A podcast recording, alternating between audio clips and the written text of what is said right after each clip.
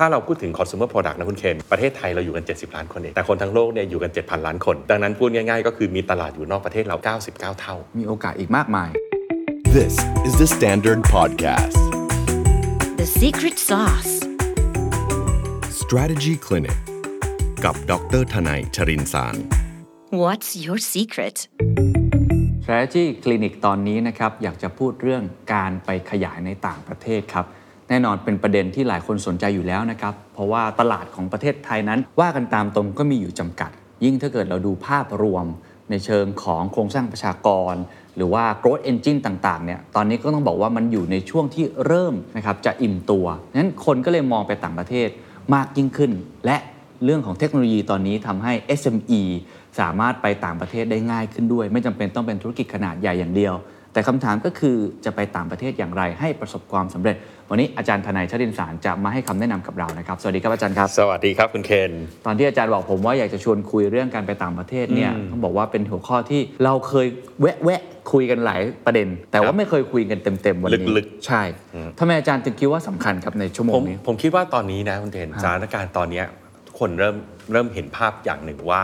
อย่างที่คุณเคนพูดเลย คือประเทศไทยเนี่ยนะครับระบบการเติบโตทางเศรษฐกิจเนี่ย เริ่มชะลอตัวแล้วครับนะครับนั่นหมายความว่า domestic consumption นะครับหรือว่าการทำธุรกิจประเทศไทยเนี่ยปริมาณเงินมันไม่ได้เพิ่มนะในขณะที่บริษัททั้งหลายเนี่ยเขาก็อยากเติบโตกันทั้งนั้นนะครับคุยกับใครตอนนี้ทุกคนอยากโตอยากโตทั้งนั้น แต่ในเมื่อตลาดมันไม่โตเนี่ยมันไม่สามารถทำได้นะครับซึ่งอันนี้มันก็ไม่ได้ผิดปกติอะไรนะฮะครับตลาดทุกตลาดเนี่ยมันมีเกิดแก่เจ็บตายมันเป็นธรรมชาตินะฮะแต่ทุกธุรกิจเนี่ย เขาอยากที่จะมีกำไร อยากจะให้มีการเติบโต และอยากมีความยั่งยืน ดังนั้นเนี่ยมันต้องมีการปรับเปลี่ยน portfolio ของธุรกิจไปด้วยนะครับนอกจากจะปรับเปลี่ยน portfolio ในเชิงของกลุ่มลูกค้าแล้ว หรือบางคนก็ปรับเปลี่ยน portfolio ในเรื่องของ Product หรือ Service ที่ทำแล้ว อย่างหนึ่งที่สามารถปรับพอร์ตโฟลิโอได้ก็คือตลาดที่จะทำธุรกิจ แล้วช่วงที่ผ่านมาเนี่ยปี 2 ปีที่ผ่านมา โดยเฉพาะตอนที่มีโควิดเนี่ยเวลาผมเข้าไปช่วยทำกลยุทธ์ให้หลายองค์กรเนี่ย จะมีเรื่องนี้หลุดออกมาเยอะมากๆ เลยว่า เราอยากจะไปเติบโตนอกประเทศนะครับซึ่งส่วนหนึ่งผมคิดว่ามันมัน make sense นะครับถ้าเราพูดถึง consumer product นะคุณเคนครับประเทศไทยเราอยู่กัน 70 ล้านคนเอง แต่คนทั้งโลกเนี่ยอยู่กัน 7,000 ล้านคนใช่ดังนั้นพูดง่ายๆ ก็คือมีตลาดอยู่นอกประเทศเราอีก 99 เท่า มีโอกาสอีกมากมาย มหาศาล แล้วข้างนอกเนี่ยเขาโตเร็วกว่าข้างเราด้วย ครับ ของเราตอนนี้ก็หลายคนได้ยินข่าวเนาะ คนไทยเกิดน้อย ต่ำที่สุดเป็นประวัติการณ์ด้วยครับก็ก็เป็นมุมหนึ่งแล้วกันที่ทำให้อ่าทุกท่านได้เห็นภาพว่า การไปต่างประเทศก็เป็นอีกโอกาสหนึ่งเป็นอีกช้อยส์หนึ่งที่จริงๆสำหรับผมก็ถือว่าน่าสนใจมาก แล้วมันมีโอกาสเยอะนะคผรับมว่าจริง ๆ คนไทยเองเรามีศักยภาพเนี่ยแต่มันอาจจะมีข้อจำกัดอะไรบางอย่าง ซึ่งครับซึ่งเดี๋ยวเรามาคุยกันได้นะคได้รับครับเพราะว่าในอดีตเนี่ยมีบริษัทไทยจำนวนมากเลยครับคุณเขียนต้องยอมรับนะบริษัทใหญ่ๆในประเทศไทยเนี่ยสัก 10 20 ปีที่แล้ว ที่พยายามออกนอกประเทศแล้วไม่ค่อยประสบความสำเร็จครับจนกลายเป็นภาพที่ว่า คนไทยออกไปทำธุรกิจนอกประเทศไม่ค่อยประสบความสำเร็จ แต่ผมคิดว่าวันเนี้ยมันถึงเวลาละ เพราะว่า 20 ปีผ่านไปเนี่ยคนไทยก็เริ่มมีความเป็น global citizen มากขึ้นครับคนรุ่นใหม่ได้รับการศึกษาจากต่างประเทศ เคยทำงานบริษัทต่างชาติครับเพราะว่าวันนี้เรามีความพร้อม แล้วก็ยังมีประเทศหลาย ๆ ประเทศที่เขามองเรานะฮะว่าครับว่าเราเป็นผู้ที่มีโน้ต h าวในครับเรื่องของการทำธุรกิจและการบริหารจัดการที่ดีกว่าครับนะครับนี่ยังไม่นับเรื่องของเทคโนโลยีที่ทำให้ตลาดมันเปิดง่ายขึ้น ครับนะไม่จำเป็นต้องไปออกแค่ trade fair แบบแต่ก่อนแล้วใช่ตอนนี้อีคอมเมิร์ซหรือว่าวิธีการเข้าถึงซัพพลายเออร์เข้าถึงลูกค้าเนี่ยมันหลากหลายมากขึ้น ผมเห็นมีเพื่อนผมหลายคนก็ขายสินค้าในอินสตาแกรมง่ายเออๆแต่ตลาดหลักอยู่ต่างประเทศก็มีเหมือนกันครับนะครับเพราะฉะนั้นผมว่าเป็นหัวข้อที่ควรจะมาให้ความสำคัญกับมัน แล้วก็พูดคุยกันอย่างจริงจังจริงครับงั้นอาจารย์เล่าให้ฟังนิดนึงครับว่าถ้าเกิดเราเริ่มมีความคิดเหล่านี้ หรือว่าอาจจะทำไปบ้างแล้ว แต่ว่าอาจจะไม่ได้ทำเป็นกลยุทธ์หลัก เราควรจะเริ่มมาสร้างกลยุทธ์ยังไงนะครับในการขยายไปต่างประเทศได้เลยครับผมว่าสิ่งแรกนะฮะเวลาเราคุยเรื่องเรื่องเกี่ยวกับกลยุทธ์เนี่ยมันคือฮะการเปลี่ยนแปลงฮะดังนั้นสิ่งแรกที่ต้องเปลี่ยนกันก่อนคือ mindset อ่า mindset เนี่ยนะครับของคนทำธุรกิจหลายคนมองว่าผลิตภัณฑ์ที่เกิดในประเทศไทยเนี่ยมันจะต้องอยู่ในประเทศไทยเท่านั้น เพราะมันตอบโจทย์คนคนไทยครับนะครับแต่ในความเป็นจริงเนี่ยต้องมองให้ลึกไปอีกหนึ่งสเต็ปนะครับทุก product หรือ service ที่เราสร้างขึ้นมา เพื่อตอบโจทย์คนไทยเนี่ยจริง ๆ มันตอบโจทย์ pain point ซึ่งนั่นมีความเป็นไปได้เหมือนกันว่า มีคนอีกไม่รู้กี่คนในโลกที่ไม่ได้อยู่ในประเทศไทยนะฮะที่เขามี pain point เดียวกัน ดังนั้นเนี่ยมันก็สามารถไปได้เช่นกันครับนะครับ อันนี้ผมยกตัวอย่างขอขอเอาเคสจริงเลยแล้วกันนะฮะซึ่งเป็นเรื่องเป็นเรื่องดีมากๆ แล้วอ่าเป็นเรื่องที่ผมประทับใจนะครับเอ่อนานมาแล้วเนี่ยผมเคยมีโอกาสได้ทำงานกับอ่าคุณต๊อบเถ้าแก่น้อยนะครับ ตอนที่ช่วงที่ท่านเข้าตลาดหลักทรัพย์นะฮะตอนนั้นเนี่ย กลยุทธ์ที่ออกมาเนี่ยที่ที่คุณต๊อบคุยกับผมเนี่ยการเติบโตท่านต้องการเติบโตเยอะมาก ก็เลยนั่งคุยกันว่าโตอย่างไร เพราะว่าเท่าแก่น้อยเนี่ยถือว่าประสบความสำเร็จในประเทศไทยเยอะมากแล้วคำถามคือ ถ้าจะใช้คนไทยทานสาหร่ายทอดมากขึ้นเนี่ยไม่รู้จะทำยังไง แต่พอมองออกไปนอกประเทศเนี่ย โอ้โห ตลาดอีก 99 เท่าอยู่ตรงนั้นนะครับ ก็เลยไปมองว่า เอ๊ะแล้วถ้าเราเอาขาสาหร่ายจากประเทศไทยเนี่ย คนอื่นเขาจะยอมรับหรือที่จะทานสาหร่ายทอดจากประเทศไทย แต่พอลองขุดลงไปลึกๆครับ สาหร่ายทอดเนี่ยนะครับ มันคือ snack คือของขบเคี้ยวอะพูดง่ายๆของขบเคี้ยว ซึ่งคนทั้งโลกก็ทานของของขนมขบเคี้ยวกันทั้งสิ้น ก็ดูเป็นสากลขึ้นมาทันใช่ทีฮะใช่วันนั้นเอ่อคุณต๊อบเล่าให้ผมฟังว่าท่านมองว่า potato chip อ่าไม่ไม่เอ่ยนามแล้วกันนะอ่ามีมีแบรนด์หนึ่งเนี่ยที่ขายทั่วโลกเลยครับคือฝรั่งเนี่ยเขาทำ snack ที่เป็นมันฝรั่งทอดเนี่ยให้คนกินกันทั้งโลก ท่านบอกผมว่าเป็นไปได้ไหมที่คนไทยเนี่ยจะทำสาหร่ายทอด ให้คนกินเช่นกัน เพราะฉะนั้นมันคือการตอบโจทย์ครับหาเพนพอยต์ครับแล้วปรากฏว่าหลังจากนั้นไม่นานเท่าแก่น้อยก็ขยายออกไปทั่วโลกเนี่ยก็ไป 5-60 ประเทศได้โดยไม่ยากเลยครับครับ อันนี้คือเป็นหลักคิดว่าจะต้องเปลี่ยน mindset ก่อน เปลี่ยน mindset ก่อนว่าผลิตภัณฑ์ไทยที่ขายกับคนไทย ไม่ได้หมายความว่าจะขายคนอื่นไม่ได้ อย่าไปมองที่ตัวคนอย่างเดียว ให้ไปมองที่ value proposition ครับให้ไปมองที่ pain point ของลูกค้าที่ซื้อสินค้าของเราครับนะครับเขาซื้อเพราะอะไร แล้วไปหาดูว่าทั่วโลกเนี่ยครับมีใครที่มี pain point แบบนี้บ้างอ่านั่นแหละครับคือ ตลาดในโลกนะครับ เพราะฉะนั้นไม่ใช่ว่าไปได้ทุกที่ครับแต่ว่ามันมีช่องแน่นอน เพราะว่ามนุษย์ทั้งโลกก็มี pain point คล้ายๆกันทั้งนั้นแหละครับอ่าเพียงแต่ว่าต้องปรับเพนพอยต์ให้มันเป็นสากลมากขึ้นอืมแล้วก็ไม่ใช่เจาะอยู่แค่คนไทยอย่างเดียวครับแต่พยายามคิด เพราะว่าเมื่อกี้พอพูดสาหร่ายเนี่ยเอ๊ะชาติอื่นจะกินเหรอแต่พอเปรียบเทียบจากคำว่าสาหร่ายกลายเป็นครับ snack เป็นสากลทันที snack ที่ดู healthy อ่านะฮะเมื่อเทียบกับเอ่อมันฝรั่งทอดนะมันฝรั่งทอดเราถือโอ้โหนี่คือแป้งทั้งนั้นแล้วก็ทอดนะฮะแต่อันนี้คือสาหร่ายซึ่งมีความเป็นเป็นพืชครับนะครับแม้จะมีการทอดเหมือนกัน แต่ว่ามันไม่ได้โอ้โหดูหนาดูน้ำมันเยอะขนาดนั้น เพราะฉะนั้นใช้ประเด็นเดียวกันเลยครับครับที่ขายคนไทยได้ แต่มองหา pain point ครับในต่างประเทศครับนะครับเพราะฉะนั้นแทนที่จะมองเป็นประเทศเนี่ยมองเป็นความต้องการของลูกค้าดีกว่าโอ้ว่าความต้องการเนี่ย จะมีอยู่ที่ไหนในบ้างในโลกครับแล้วเราก็ตามไปที่นั่นครับอ่านี่คือครับจุดเริ่มต้นนะครับ พอเรามีสิ่งนี้ละหาอืมเพนพอยต์เจอแล้วครับยังไงต่อดีครับ คราวเนี้ยเราจะต้องเลือกแล้วละครับว่าจะไปที่ไหนครับนะครับผมผมหวังว่านะครับท่านผู้ฟังที่ฟังอยู่เนี่ยถ้าท่านมีสินค้าและผลิตภัณฑ์อะไรก็ตามที่ท่านบอกว่าอยากจะ explore แล้วว่าจะไปต่างประเทศเนี่ยทำตามที่ผมว่าก่อนนะหาให้เจอว่าสินค้าและบริการของท่านเนี่ยตอบโจทย์อะไร แก้เพนพอยต์อะไร แล้วถามว่าคนแบบเนี้ยอยู่ที่ไหนบ้างในโลก คำตอบก็คือมันน่าจะมีอยู่หลายประเทศทีเดียวครับนะครับคราวนี้การจะไปนอกประเทศแล้วเนี่ยมันต้องไม่ง่ายแน่นอนใช่นะคครัรับบเพราะว่าในประเทศเราเนี่ยเราเป็นเจ้าบ้านเนาะอืมแต่ถ้าเราไปต่างประเทศเนี่ยมันเราจะกลายไปเป็นแขกรับเชิญละครับซึ่งเขาจะต้อนรับเราไหมมันมีมันมีประเด็นอะไรใช่มากครับมายนะครับ ก็จะมีเครื่องมือตัวหนึ่งครับที่เราใช้กันเป็นประจำนะครับในในเวลาทำเรื่องของกลยุทธ์ต่างประเทศนะครับแล้วตามตำราต่างหลายก็ใช้กันเยอะมากนะครับชื่อว่า Cage Framework อ๋อ กรงเนี่ยแหละฮะกรงนี่ C A G E เนี่ยฮะนะ Cage เป็นตัวย่อครับคุณเคนครับนะครับ C นะครับย่อมาจาก cultural cultural อ่าอ่าวัฒนธรรม ใช่ วัฒนธรรมก็เป็นเรื่องสำคัญนะครับ เพราะว่า Cage Framework เนี่ยจะช่วยให้เราดูว่าอะไรครับที่มีความใกล้เขาใช้คำว่า distance นะอะไรที่มันมี distance คล้ายๆกัน สมมติเราประสบความสำเร็จในประเทศไทยครับแล้วถ้าเราหาหาประเทศ ที่ Cage เนี่ย C A G E เนี่ย distance มันไม่ได้ต่างกันมากกับประเทศไทย โอกาสสำเร็จของเราก็จะสูงนิด distance นี่ไม่ใช่ระยะทางอย่างเดียวไม่ใช่ระยะทางอย่างเดียว เดี๋ยวเราจะดูกันครับ มันมี 4 ระยะทางด้วยกัน โอเค ตัวแรกเนี่ย ตัว C คือ cultural ครับ ก็คือความต่างของวัฒนธรรมอ๋อ อ่านะเพราะฉะนั้นตัว C เนี่ยจะมองเรื่องวัฒนธรรมฮะครับครับ เช่นภาษา อืม ภาษาที่ต่างกันมากเนี่ยโหมันก็เข้าใจกันยากเหมือนกันนะครับครับ นะฮะอ่า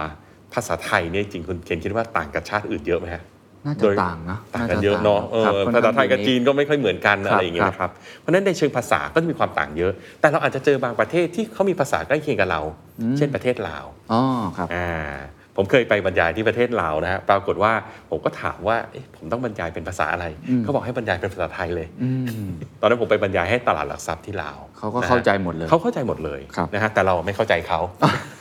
อันเนี้ยคือปัญหาเวลาเขาเขาถามมาทีอะไรผมเคยไปจัดเวิร์กช็อปนะฮะครับเขาฟังเราเข้าใจหมดแต่เราเวลาพูดเขาเนี้ยไม่ค่อยเข้าใจ แต่อย่างน้อยก็ถือว่าใกล้เคียงกันมากครับอย่างนี้เป็นต้นรายการเราก็ทราบมาว่ามีคุณผู้ฟังเป็นชาวลาวเยอะครับ ทักทายกันมาได้นะครับ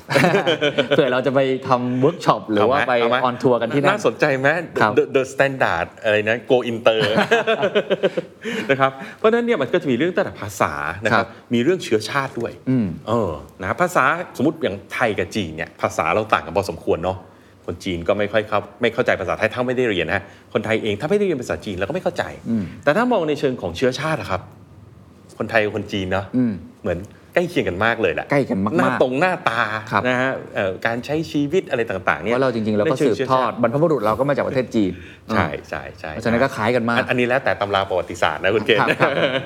ว่าว่าว่าจะว่ากันยังไงครับ นะครับเพราะฉะนั้นตรงเนี้ยนะครับก็คือเรื่องของเชื้อชาติ ถ้ามันมีความใกล้เคียงกันเนี่ยมันก็เหมือนคุยกันพอรู้เรื่องฮะนะครับเราจะเห็นว่าอย่างเอ่อประเทศที่เป็นมุสลิมเนี่ยอืมเขาก็มีหลายประเทศมากนะแต่เหมือนเขาจะ เกาะกลุ่มกันได้ค่อนข้างดีอืมนะฮะตั้งเป็นสมาพันธ์อะไรกันทั้งหลาย แล้วคุยกันรู้เรื่องนะครับเพราะว่าเรื่องของเชื้อชาตินะครับนะฮะเรื่องของ value นะครับอ่าเรื่องของค่านิยมอืมนะครับอ่า ค่านิยมเป็นอย่างไรอ่าบางประเทศค่านิยมขยันนะอะถ้าเราไปดูนะอ่าถ้าเทียบประเทศขยันขยันเนี่ยอ่าสิงคโปร์นี่ก็ขยันนะอ่าญี่ปุ่นนี่ก็ขยันเกาหลีนะครับอ่าอ่าเกาหลีเยอรมันอะไรอย่างเงี้ยนะฮะมีความขยันสูงก็อาจจะไปด้วยกันได้ดีนะฮะบางประเทศที่มีความ relax หน่อยอ่าอ่าอย่างไทยเนี่ยก็ relax ลาวก็ relax อ่าอะไรเงี้ยนะฮะหรือว่าทางยุโรปก็จะมีบางประเทศที่เขาค่อนข้าง relax เหมือนกันครับสเปนเนี่ยเข้าใจว่าเขาค่อนข้างเวิร์กไล relax ฟ์บาลานซ์อะไรอย่างนี้อะไรอย่างสเงี้ยวัสดิการ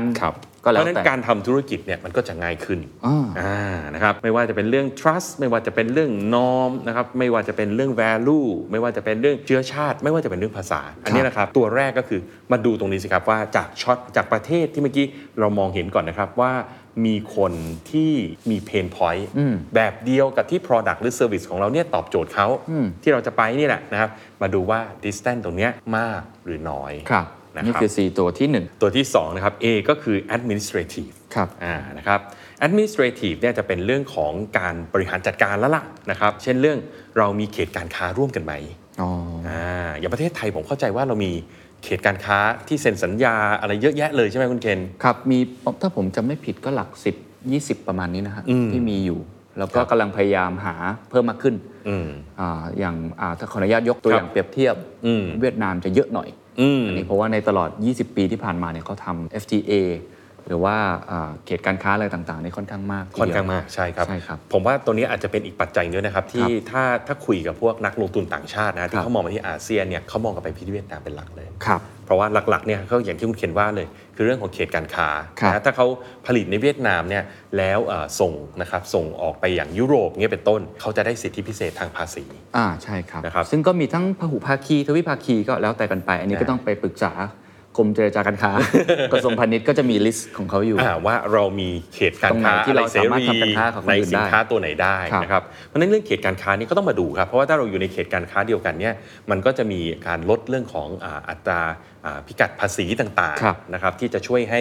การทำธุรกิจเนี่ยมันง่ายนะคครับมีต้นทุนอ่าที่ไม่สูงจนเกินไปครับอ่านะครับอันนี้ก็คือเรื่องเขตการค้า ซึ่งตอนนี้เวียดนามเนี่ย เห็นเห็นตอนหลังนี่ใครๆก็มันลงกันหมดเลยนะฮะเขาทำเยอะล่าสุดล่าสุดเราจำเอ่อเคนจำได้ไหมเราคุยกันเรื่องเลโก้ไปตอนหนึ่งครับล่าสุดตอนนี้เลโก้ก็เปิดโรงงานนะครับแห่งใหม่ละล่าสุดของเลโก้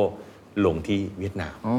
ครับ ก็คงมีสิทธิทางภาษี โดยที่ส่วนหนึ่งเขาบอเยกอะ เลโก้เขาบอกว่าตลาดจีนตอนนี้โรงงานที่จีนตอนนี้แน่นเอียดเลย อ๋อ คนจีนเล่นเลโก้กันเยอะมากอ๋อเหรอฮะนะฮะเด็กๆจีนอะไรเงี้ยตอนนี้เห็นจีนรู้สึกจะเริ่มครับส่งเสริมให้มีลูกเพิ่มกันอีกแล้วใช่ครับรอบนี้ใช่ครับนะฮะไม่รู้จะประสบความสำเร็จหรือเปล่านะ ก็ต้องดูสภาพความเป็นอยู่ด้วยเนาะอันนี้ก็แล้วแต่ว่าแพ็กเกจที่ให้มันเป็นยังไง แต่ก็เห็นเลยครับว่าโน้มน้าวคนอืมนะยกเลิกวันชาย policy ไปตอนนี้คือพยายามแบบให้มีลูกมากกว่านั้นอีกไม่งั้นกลัวเศรษฐกิจไม่โตนะครับจริงๆประเทศไทยก็เจอปัญหาคล้ายๆกันจริงในๆตอนนี้เหจมืริองนกันๆนะฮะเรื่องเรื่องแต่เรื่องกระตุ้นนี่ผมไม่แน่ใจนะครับคือคือ incentive เนี่ยมันเป็นเรื่อง economic นะครับแต่ผมว่าเรื่องในเชิงจิตใจหรือสังคม family นี่อีกเรื่องหนึ่งนะใช่ครับถูกอย่างครับเช่นสิงคโปร์เนี่ยเท่าที่ทราบสิงคโปร์นี่จัดหนักมากนะฮะอืมอืมอืมมีมาตรการอัดเงินให้เลยนะใช่ใช่แบบมีลูกคนหนึ่งใช่สองครับคนสามคนใช่สี่ครับคนเนี่ยใช่ครับแต่ปรากฏดันไม่ขึ้น อันนี้มันบังคับกันไม่ได้นะคุยคุยคุยกับวัยรุ่นไทยหลายๆคนนะคนรุ่นใหม่เขาก็ฮะบอกว่าโอ้ตอนนี้ค่าของชีพสูงเหลือเกินใช่ใช่ใช่เขาก็เริ่มห่วงเหมือนกันนะครับเรื่องเรื่องของการมีลูกครับนะครับกลับมาครับของเราเขตการค้าอันนี้เขตการค้าละอะมีเรื่องสกุลเงินด้วยอ๋ออ่อ่าสกุลเงินก็มีส่วนนะครับ เพราะว่า เราก็จะเห็นนะครับว่าสกุลเงินบางสกุลเนี่ยก็จะใช้ถูกอยู่ในประเทศนั้นๆ เท่านั้นเองนะครับอ่ายกตัวอย่างเช่นบางสกุลเงินเนี่ยถ้าเราไปธนาคารเนาะครับแล้วเราขอแลกเงินสกุลนั้นไม่มีอืมอ่าถ้าไม่มีคราวนี้การจะทำการค้าอะไรมันก็มันก็ไม่สะดวกละอืมนะครับเรื่องอัตราแลกเปลี่ยนที่ไม่ดี มันก็เหมือนกับพวก liquidity อะครับถ้าถ้าไม่มีสภาพคล่องครับนะครับมันก็จะมีแกลบในเรื่องของอ่า ราคาค่อนข้างสูง หมายถึงว่าอัตรา exchange rate เนี่ยระหว่าง buy กับ sell อะครับมันก็จะกว้างนิดหนึ่งเพราะ liquidity มันต่อืมำอ่านึกถึงภาพนะฮะว่าถ้า liquidity ดีใช่ไหมฮะก็แกลบมันก็จะน้อยหน่อยเพครัราะบคนขายก็เยอะคนซื้อก็เยอะครับมันก็เปลี่ยนมือครับได้ค่อนข้างเร็วครับนะครับนะฮะอันนี้ก็จะเป็น administrative นะครับอีกประเด็นหนึ่งเลยครับ administrative ที่ต้องดูนะฮะก็คือเรื่องของการเมือง โอ้ครับอ่าการเมืองเนี่ยครับก็คือเรื่องของระบบการปกครองนั่นเองอืมว่าเป็นระบบการปกครองแบบไหน หรือว่าความสัมพันธ์ของเรากับประเทศนั้นๆด้วยอ่าคือมันมันจะเป็น Diplomatic distance ละมันจะต่างกันไหมอ่าถ้าเกิดต่างกันมาก เราไม่มีความสัมพันธ์ทางการทูตกันเลยใช่ไหมอย่างตอนนี้เราคงทราบว่าเอ่อหลายบริษัทในพม่าเริ่มถอยออกถูกครับเพราะว่าหลายประเทศเริ่ม sanction พม่าใช่ก็ต้องถอยออกละ อันนี้อ่าอย่างนี้ก็คือดิส a n นมันเยอะเกินไปครับการเข้าไปแบบเนี้ยมันก็มัน ก็ลำบากอยู่อ่านนะครับอ่าในเรื่องการเมืองการปกครองก็เช่นเดียวกันนะครับบางทีอ่าบางประเทศก็เป็นประชาธิปไตยจ๋าเลยนะอืมบางประเทศก็ไปทางคอมมิวนิสต์จ๋าเลยนะบางประเทศก็ไปทางเผด็จการจ๋าเลยนะอืมอย่างเงี้ยนะครับเอ่อเราไม่พูดกันนะว่าใครถูกใครผิดยังไงครับนะครับอะไรก็แต่ความแตกต่างมันมีอ่แต่มีความแตกต่างมันมี ดังนั้นเนี่ยระบบกฎหมายวิธีคิดนะครับ เวลาที่เกิดข้อพิพาทกันเนี่ย มันคุยกันยากเหมือนกันอืมอ่านะครับเพราะฉะนั้นอันนี้ก็ต้องมาดูด้วยประเมิน distance ดีๆอะประเมินดีๆนะคครัรับบไม่ได้หมายความว่าไกลแล้วไม่ดีนะฮะแต่เราต้องเอาหลาย ๆ ด้านเนี่ยมาประเมินกัน แล้วมา prioritize ว่าเราจะเริ่มเข้าที่ประเทศไหนก่อน ผมเคยถามนักธุรกิจท่านหนึ่งครับยิ่งอืมเอ่ยชื่อมาก็คงจะรู้จักแต่ขอสงวนนามไว้อืมใหญ่ที่สุดคนหนึ่งในในประเทศไทยครับเคยถามเขาว่าเวลาไปแต่ละประเทศเนี่ยอืมอ่าวิธีคิดคืออะไร ก็ครับตอบแบบเนี้ยคล้าย ๆ กันแต่มีคำหนึ่งที่หลุดออกมาแล้วผมชอบมากอืมบอกว่าเสถียรภาพ คือถ้ามีความสม่ำเสมอ continuity อืมในประเทศนั้นครับๆเขาก็จะมั่นใจอืมว่าจะไปตรงนั้น อันนี้ไม่นับเขาบอกเรื่องโอกาส การหาเรื่องโครงสร้างประชากรครับเรื่องสิทธิทางภาษีพวกเนี้ยเขาบอกเป็นเรื่องเบสิกที่ครับ ที่ใครๆก็ทำอยู่เรื่องพวกนี้อยู่แล้ว แต่ในมุมเขาเนี่ยเขาดูเสถียรภาพเป็นหลัก ซึ่งอันนั้นเขาก็เลยสะท้อนกลับมาประเทศไทยเหมือนกันอืมว่า แล้วประเทศไทยเสถียรภาพเป็นยังไง ครับมันก็จะเป็นตัวบอกเหมือนกัน อันนี้จริก็ง เป็นอีกมุมหนึ่งจริงครับคุณเคนเพราะว่านักแล้ธุรกิจไม่ชอบความไม่ชัดเจนอะครับด้วยด้วยครับ แล้วนักกลยุทธ์เองก็ไม่ชอบนะฮะเพราะว่าในหลักการด้านกลยุทธ์เนี่ยครับ คำว่าเสถียรภาพคำเดียวกันเลยครับคุณเคนเราจะเห็นเลยว่ากลยุทธ์เนี่ยมันเป็นเรื่องของความต่อเนื่อง อืม ประเทศที่มีเสถียรภาพทางการเมืองเขาก็จะมีความต่อเนื่องในเรื่องของนโยบาย อ่า เมื่อมีความต่อเนื่องทางนโยบายอะครับมันจะทำให้เกิดการพัฒนาได้มากกว่าอ่า นึกถึงภาพนะครับ ประเทศที่ไม่มีเสถียรภาพแล้วมีการเปลี่ยนแปลงบ่อยอะครับ นะสองปี3ปีเปลี่ยนทีเปลี่ยนนโยบายกันทีอืมมันมันไปไม่ถึงไหนอะเดินไปปุ๊บมันก็ถอยกลับมาใหม่เริ่มกันใหม่เนี่ยวนไปวนมาอยู่แค่เนี้ยครับถูกครับนะครับประเทศที่มีเสถียรภาพดีๆอย่างเงี้ยอย่างอ่าอย่างสิงคโปร์เนี่ยก็อ่าถือว่าเป็นเป็นเคสหนึ่งเนาะครับที่ตั้งแต่เริ่มเลยเนี่ยเสถียรภาพทางการเมืองของสิงคโปร์ดีมากครับตั้งแต่ยุคคุณคุณลีกวนยูเลยครับนะฮะอย่างเงี้ยเขาพัฒนาได้อย่างต่อเนื่องอืมคือนโยบายชัดเจนวิสัยทัศน์ชัดเจนว่าจะเอาอย่างไงมันชัดเจนอ่านักธุรกิจนักลงทุนเขาก็เห็นภาพว่าฉันเหมาะกับอันนี้ หรือฉันไม่เหมาะฉันเหมาะกับอันนี้ใช่ใช่ครับส่วนเรื่องถึงมีสมมติมีเสถียรภาพเหมือนกันแต่ระบอบการปกครองไม่เหมือนกันเนี่ยมันก็แล้วแต่ว่าถ้ามันต่างกันมากวิธีคิดมันต่างกัน เราเราสมมติเรามาจากคอมมิวนิสต์อย่างเงี้ยแล้วไปอยู่ในโลกเสรี เราอาจจะบอกโอ้ไม่ค่อยชอบเท่าไหร่นะครับเพราะคอมมิวนิสต์เนี่ยรัฐบาลคอยช่วยครับแต่โลกเสรีเนี่ยรัฐบาลบอกไม่ช่วยครับอ่าอย่างเงี้ยเราเราก็ลำบากเหมือนกันสมมติเราเป็นบริษัทที่รัฐบาลคอยสนับสนุนมาตลอดอ่าพอไปลงลงสู้เองคราวนี้ก็เสร็จเหมือนกันครับนะครัฮะบหรือว่าบริษัทที่เคยอยู่ในโลกเสรีโอ้โหเราฟาดฟันตามกฎเกณฑ์ทางธุรกิจตลอด พอเข้าไปทำธุรกิจในประเทศที่เป็นคอมมิวนิสต์อืมสิ่งที่เกิดขึ้นคือรัฐบาลหนุนหลัง ครับ local player อ๋อครับ นะครับเราก็คงทราบนะคุณเคน อันนี้มันก็เป็น classic case จริง ๆ ของบริษัทอเมริกันจำนวนมาก ที่เป็น internet company เข้าจีนถอยออกมาหมดเลยอ่าใช่ครับถูกครับถูกครับ นะอันนี้ก็เป็นเคสที่สอนกันใน business school กันมาตลอดนะครับไม่ว่า Uber เข้าไปก็เสร็จ ใช่ Google เข้าไปก็เสร็จ Facebook เข้าไปก็เสร็จ ครับนะฮะยิ่งในช่วงหลังตั้งแต่ 2019มาเนาะอืมตั้งแต่สงครามการค้าเกิดขึ้นเนี่ยก็ครับชัดเจนเลยเนี่ยมันเลยทำให้เห็นครับว่า administrative ไอตัว distance เนี่ยมันครับสูงมากระหว่างโลกเสรีกับโลกที่เป็นคอมมิวนิสต์ครับผมนะครับไอไอตัว A เนี่ยอันนี้มันเกี่ยวข้องกับเรื่องพวกเอ่อ regulation ใหม่ ๆ ที่เกิดขึ้นด้วยไหมครับ เช่นเรื่องของภาษีด้านคาร์บอน หรือครับว่าความเปลี่ยนแปลงของแต่ละที่อ่าที่เขาจะยกระดับใน กระบวนการมาตรการต่างๆ ที่เกิดขึ้นอันนี้ครัก็บเกี่ยวใช่ไหมครับเกี่ยวครับเพราะเราถือว่าอยู่ในรวมเรื่องการเมืองอ๋อนะการเมืองกับกฎหมายเนี่ยในเชิงของกลยุทธ์เนี่ยเรามักจะรวมเป็นเรื่องเดียวกันครับนะครับเพราะตามทฤษฎีแล้วเนี่ยกฎหมายถูกออกผ่านสภา สภาก็คือการเมือง เพราะฉะนั้นพรรคการเมืองไหนก็ตามสมมติได้รับเลือกเข้ามานะเขาประกาศนโยบายยังไง มันก็จะกลายไปเป็นกฎหมายที่สนับสนุนกัน ก็จะเกิดผลกระทบ มันก็จะเป็นอย่างนั้น เพราะฉะนั้นการเมืองกับกฎหมายเนี่ยโดยทั่วไปมันจะเป็นเรื่องเดียวกันครับอ่าครับนะตัวครับ G ครับ ตัว G ครับคือ geographic นะครับ geographic นะฮะ geographic อันนี้ก็กลับมาที่พื้นฐานของคำว่า distance เลยฮะที่คุณเคนถามตอนแรกว่าเวลาเราพูดถึง distance เนี่ยมันหมายถึง physical distance หรือเปล่า ตัวนี้นะครับคือ physical distance ครับนะครับการที่อยู่ใกล้หรืออยู่ไกลบางทีมันก็มีผลนะฮะครับนะครับมันมีผลในเชิงของการบริหารจัดการเหมือนกันนะครับเพราะว่าตอนนี้เนี่ยผมก็มีเอ่อบริษัทหนึ่งอ่านะครับอยู่ในอ่าธุรกิจออโตโมทีฟแล้วกันนะคครัรับบที่ เริ่มมองนะครับในเรื่องของการขยายออกไปต่างประเทศนะฮะสิ่งที่เราคุยกันก็คือ ถ้าเป็นประเทศใกล้ๆอะเอาง่ายๆสมมตินะอย่างเวียดนามครับไม่ตอนนี้ไทยไปเวียดนามเยอะจังเลยนะส่วนใหญ่เอ่อธุรกิจที่เวียดนามก็ไปทำที่โฮจิมินห์ครับโฮจิมินห์เนี่ยเวลาบินไปเนี่ยประมาณเชียงใหม่เลยอะใกล้สรุปก็คือเราสามารถไปเช้าเย็นกลับได้อ่าไปทำธุรกิจเนี่ยเช้าเย็นกลับได้ เกิดอะไรขึ้นนะครับช่วงตอนแรกๆเนี่ยมันคือช่วง set up แล้วเวลาเราไปต่างประเทศเนี่ยช่วงที่มันเหนื่อยที่สุดคือช่วง set up ธุรกิจ ซึ่งนั่นหมายความว่าเราอาจจะต้องไปบ่อยมากๆนะฮะมีอะไรฉุกเฉินปุ๊บ ส่งทีมเข้าไป support โดยด่วนนะครับอย่างนี้เป็นต้น เพราะฉะนั้นอะไรที่อยู่ใกล้เนี่ยมันจะจัดการง่าย นึกถึงภาพว่าถ้าเราจะต้องไปถึงอาร์เจนตินาแล้วเกิดเหตุฉุกเฉินตอนนี้ที่บอกว่า โอ้โหรัฐบาลบอกเรียกด่วนเรียกพบ CEO ด่วน แล้วจะให้บินไปจากประเทศไทย มันไม่ง่ายขนาดนั้นครับเพราะฉะนั้น distance เนี่ยใกล้เนี่ยก็ค่อนข้างที่จะมีเอ่อความได้เปรียบนะครับในช่วงของการเดินทางนะครับครับ ซึ่งระยะทางเนี่ยมันก็จะเริ่มไปสอดคล้องกับอีกเรื่องหนึ่งคือเรื่องของ time zone ด้วยนะครับ time zone นะฮะเรื่องของ time zone เนี่ยอันนี้ต้องอาต้องต้องดูดีๆนิดหนึ่งนะฮะถ้า time zone เนี่ยมันมีทั้งประโยชน์และโทษนะฮะครับหลายๆคนตอนเนี้ยเอ่อเริ่มทำธุรกิจต่างประเทศ เพราะใช้ความได้เปรียบจาก time zone นะคุณคุณเคนนะฮะทำไมอินเดียนะฮะอินเดียเนี่ยถึง call center ถึงไปอยู่อินเดียเยอะ ส่วนหนึ่งนะฮะค่าแรงถูก แต่อีกส่วนหนึ่งก็คือเรื่องของ time zone นะนะฮะนะหรือพวก outsourcing อะนะฮะที่ไปอยู่ที่อินเดียเยอะๆ ส่วนหนึ่งก็เป็นเรื่อง time zone ครับฮะอเมริกา เขียน requirement เสร็จได้เวลาเข้านอน ทุกคนหยุดทำงาน อินเดียเพิ่งเริ่มตอนเช้าอ๋อตื่นพอดีส่งอีเมลตู้มมาทางนี้ทำ development ทางนู้นนอนหลับไปอเมริกานอนหลับไปนะหลับไปพอตื่นมาตอนเช้า อินเดียตกเย็น เลิกงานพอดีส่งงานกลับไปให้ทางอเมริกาโอ้ตื่นมาก็เสร็จเลยคือเนี่ยฮะมันคืออันอันนี้คือ international business ที่อาศัยความได้เปรียบของ time zone อ่านะฮะผมเองก็เคยเอ่อเคยเจอนักธุรกิจคนไทยคนหนึ่งนะเขาทำธุรกิจที่แบบ เรียกว่า medical medical record processing อย่างเงี้ยคุณเคนไปโรงพยาบาลคุณเคนจะสังเกตเนาะไม่แน่ใจโรงพยาบาลที่คุณเคนไปคุณหมอยังเขียนอยู่ในกระดาษไหมฮะยังมีอยู่ยังมีครับเขียนอยู่ใช่ไหมฮะคุณเคนเคยลองอ่านลายมือคุณหมอไหมฮะอ่านไม่ออกครับ ผมเป็นเภสัชมาก่อน ผมจะรู้จะรู้ฝึกงานโรงพยาบาล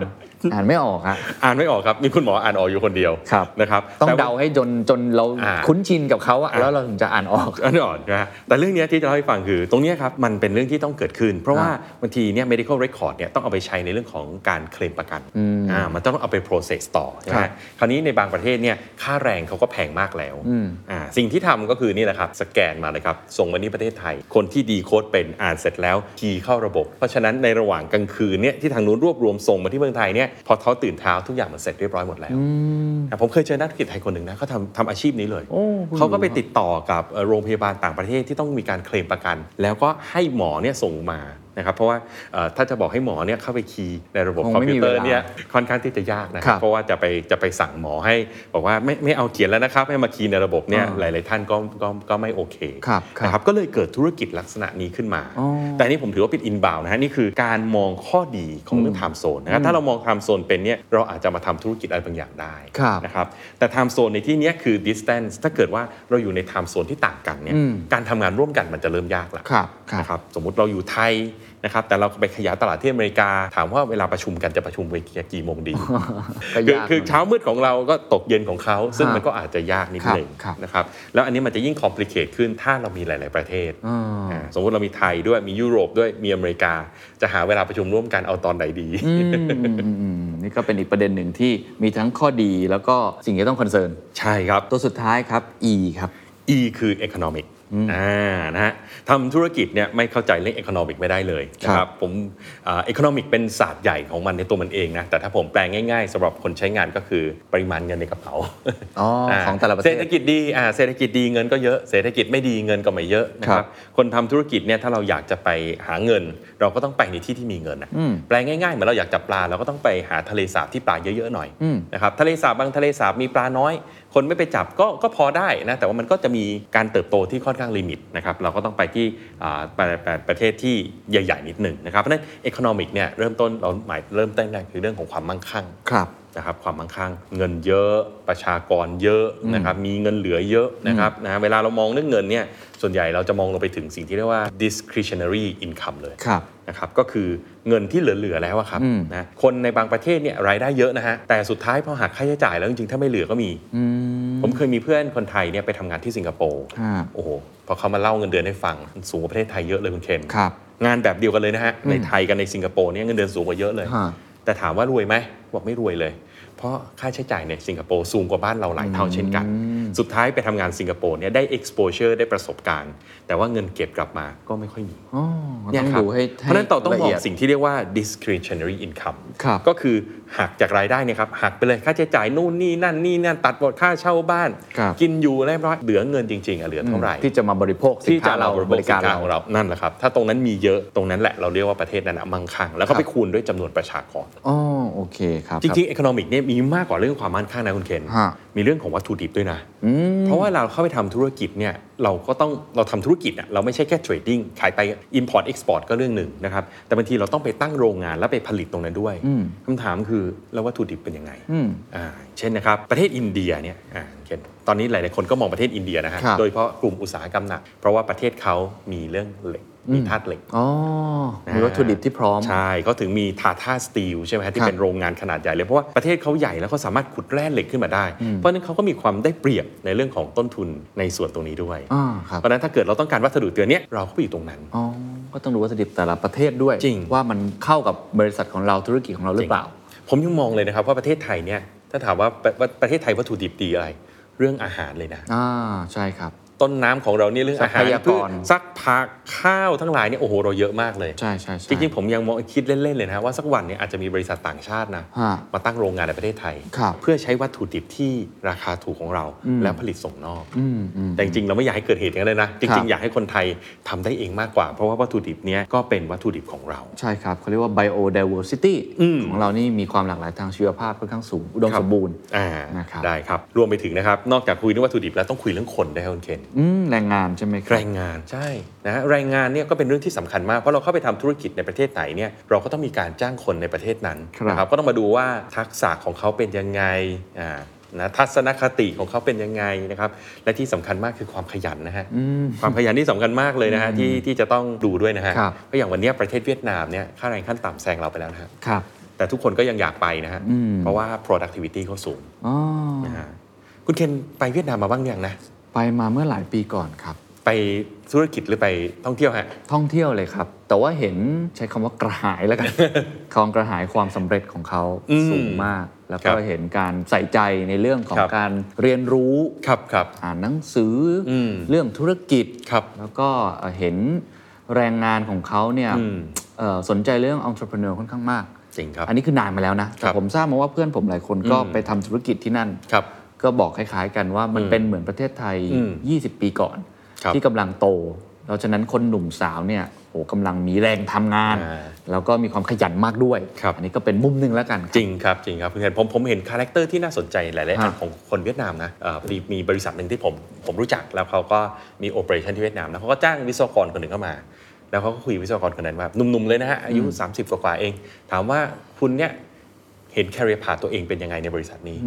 เขาบอกว่าเขาอยากเขาเห็นตัวเองเป็น CEO อืม นี่ขนาดบริษัทไทยนะ แล้วเขาเป็นลูกจ้างเป็นเวียดนามเขาพูดอย่างเงี้ยนอกจากนั้น economic นี่ต้องมองเรื่อง infrastructure ด้วยครับคุณเคนอ๋อแน่นอนอ่านะฮะน้ำมีไหมไฟมีไหมอินเทอร์เน็ตมีไหมอืมนิคมอุตสาหกรรมมีไหมนะครับสมมติเราอยู่ทำทำธุรกิจที่จะต้องมีน้ำเสียครับแล้วถ้าเราไม่ไม่อยู่ในนิคมอุตสาหกรรมไม่มีคนมาปัดน้ำเสียให้ เราไปลงตรงนั้นเนี่ยเราก็อาจจะมีปัญหาได้ครับนะครับเพราะฉะนั้นนี่คือเรื่องของ infrastructure หรือว่าเรื่องของโลจิสติกทุกอย่างถนนหนถนนทางหนทางรถไฟครับสนามบินท่าเรือนะฮะ ท่าเรือนี่จริงๆเป็นจุดสำคัญมากเลยนะฮะใช่ครับนะครับ อันนี้เป็นเป็นจุดที่ใครไม่มีท่าเรือเนี่ยนะครับเรียกว่าในเชิงการทำธุรกิจเนี่ยยากไปส่วนหนึ่งใช่เพราะว่าต้องขนส่งสินค้าเราจะเห็นเลยหาประภทนะประเทศที่ไม่มีท่าเรือนี่ ถือว่าจัดเป็นประเทศยากจนเลยนะครับลาวเนี่ยลาวเป็นต้น แต่ตอนนี้ลาวเริ่มได้รถไฟความเร็วสูงจากจีนเนาะครับอาจจะเริ่มมีมีทางในการค้าขายได้มากขึ้นนะครับผมเนปาลนี่ก็เป็นประเทศยากจน ผมผมผมส่วนตัวผมชอบมากเลย แต่ว่าเขาก็ยากจน ถามว่าทำไมยากจนทุกอย่างเนี่ยต้องผ่านอินเดีย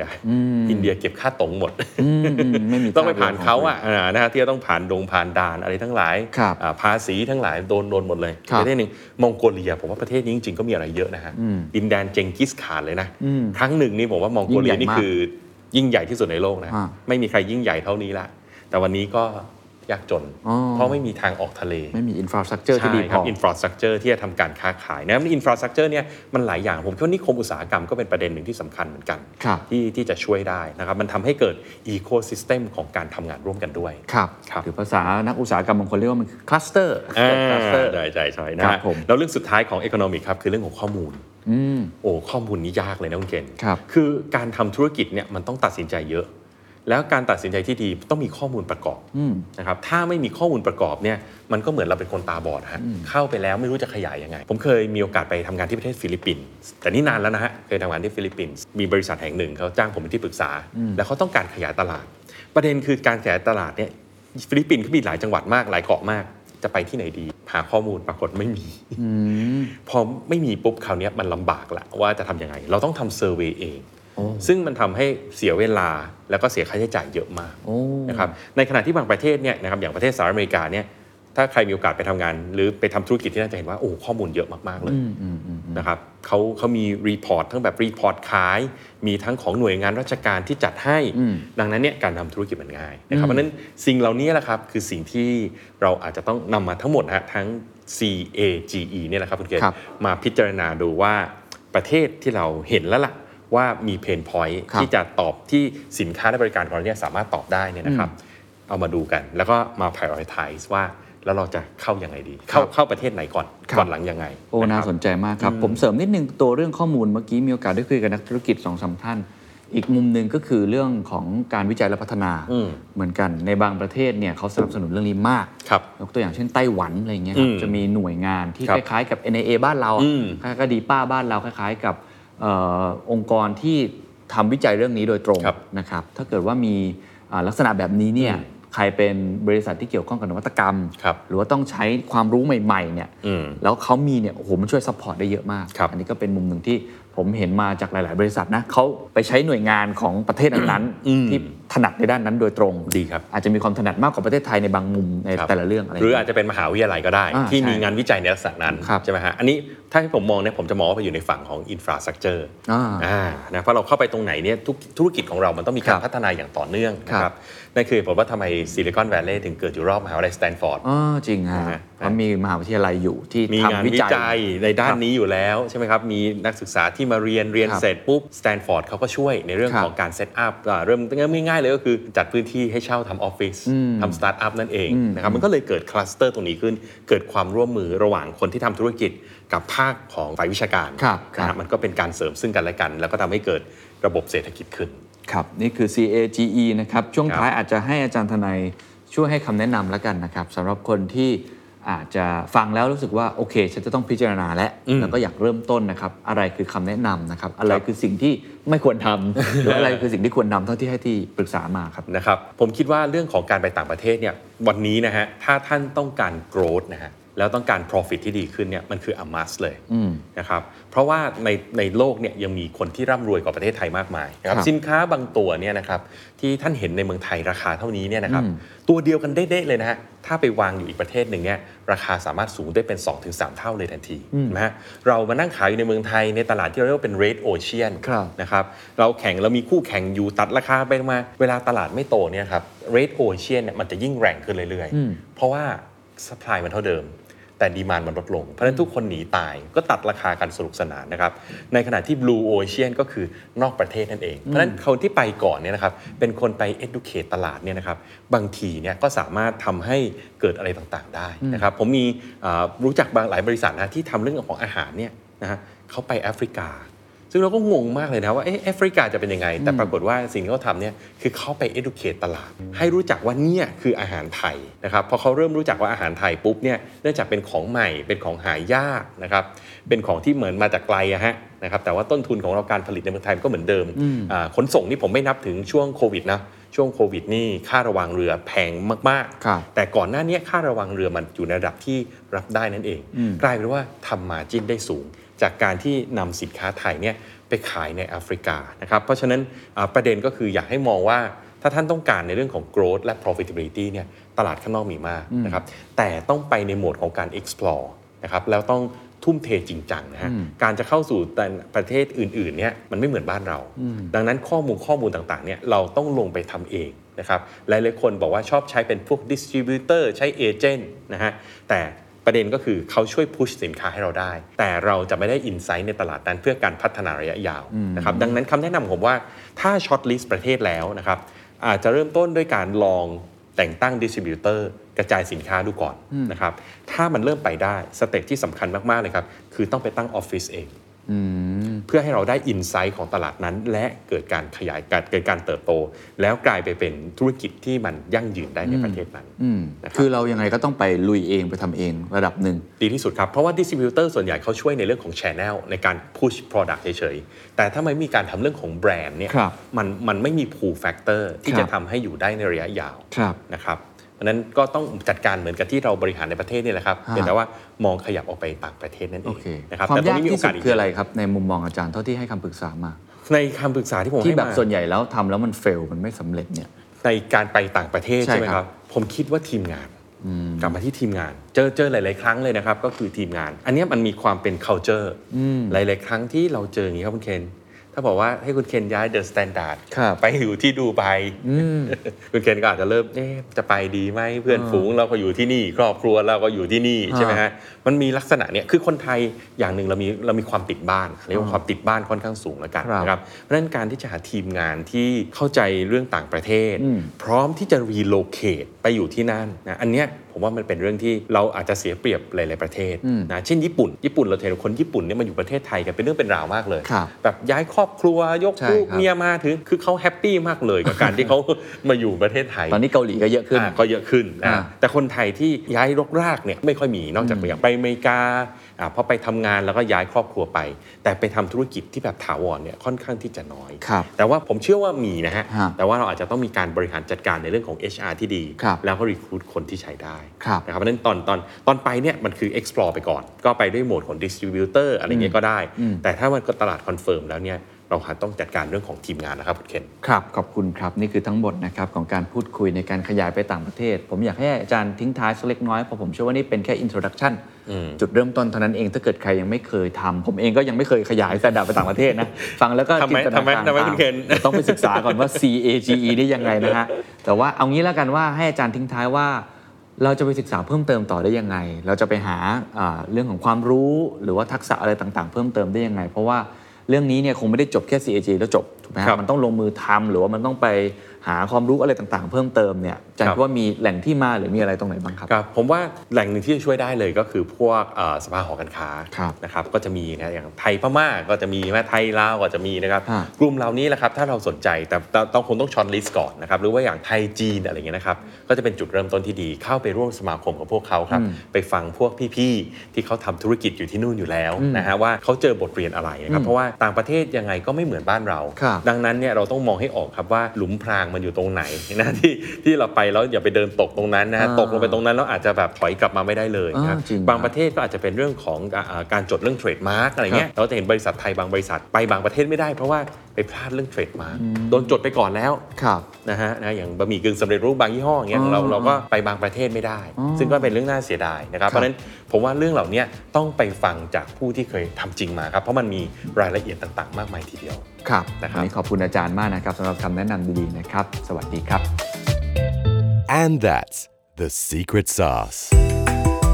ถ้าคุณชื่นชอบ The Secret Sauce episode นี้นะครับ ก็ฝากแชร์ให้กับเพื่อนๆ คุณต่อด้วยนะครับ และคุณยังสามารถติดตาม The Secret Sauce ได้ใน Spotify, SoundCloud, Apple Podcast, Podbean, YouTube และ Podcast Player ที่คุณใช้อยู่นะครับ และอย่าลืมติดตาม Facebook Fanpage The Secret Sauce เข้ามาติชมเข้ามาพูดคุยกับผมได้เลยนะครับ